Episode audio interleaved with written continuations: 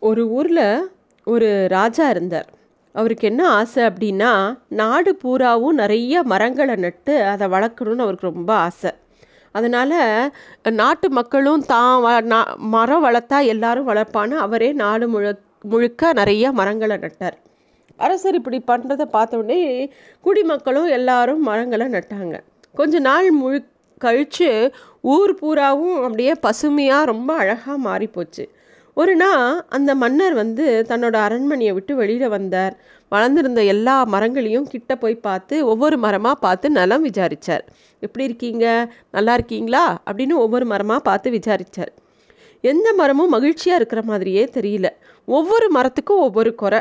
ஆலமரம் வந்து ஆலமரத்துக்கிட்ட அவர் பேசும்போது அந்த ஆலமரம் சொல்கிறது மன்னா நான் நல்லா பெருசாக வளர்ந்துருக்கேன். அடர்த்தியாக இருக்கேன். கிளையெல்லாம் நாலு பக்கமும் நன்னா படர்ந்து இருக்குது இருந்தாலும் என்ன பிரயோஜனம்? என்னோட பழங்கள்லாம் ரொம்ப சின்னதாக இருக்கே. என் கண்ணுக்கே அது சரியாக படமாட்டேங்கிறது.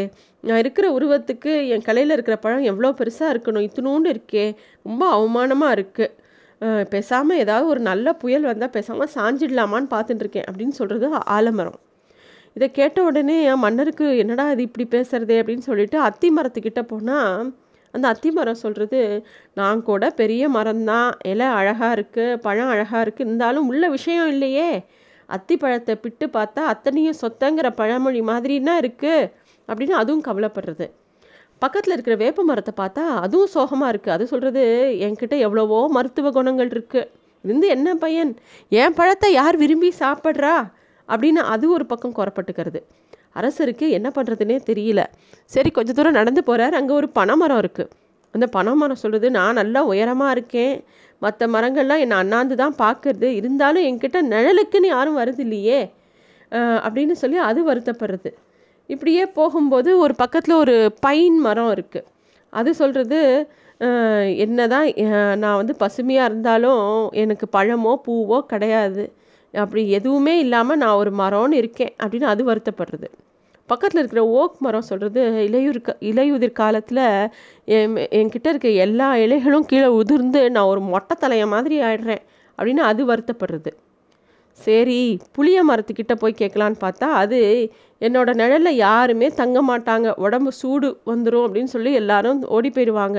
அடிமரத்தை பாருங்கள் பட்டையெல்லாம் உதிர்ந்து நான் பார்க்கவே நன்னாவே இருக்க மாட்டேன் அப்படின்னு அது வருத்தப்படுறது. முருங்கை மரம் என்ன சொல்கிறதுனா என்னோட இலை காய் எல்லாமே சத்து. எல்லாரும் சாப்பிடுவாங்க. நல்லா சத்தாக இருப்பாங்க. ஆனால் நான் பாருங்கள் சத்தே இல்லாமல் இருக்கேன்.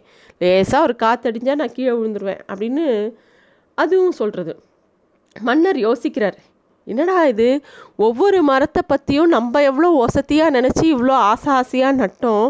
அது ஒவ்வொன்றும் அதை அதை பற்றி இவ்வளோ குறைப்பட்டுக்கிறதே அதோட நல்ல விஷயங்களை அதை மறந்துட்டு தன்கிட்ட இல்லாத விஷயங்களையே யோசிச்சுட்டு இருக்கே அப்படின்னு அவர் யோசிச்சுட்டே அப்படியே நடந்து வரார் அங்கே பார்த்தா ஒரு மகிழ மரம் இருக்குது அதுவும் வந்து சந்தோஷமாக இருக்குது அதை பார்த்தோன்னே ஓ மனசில் எந்த குறையும் இல்லையா? அப்படின்னோடனே இல்லை இல்லை நான் ரொம்ப மகிழ்ச்சியாக இருக்கேன் அப்படின்னு சொல்கிறது ஆமாம் இந்த இடத்துல ஒ- அது சொல்கிறது இந்த இடத்துல நீங்கள் நினச்சிருந்தா ஒரு முருங்கை மரத்தையோ வேப்ப மரத்தையோ எதை வேணால் நட்டிருக்கலாம்.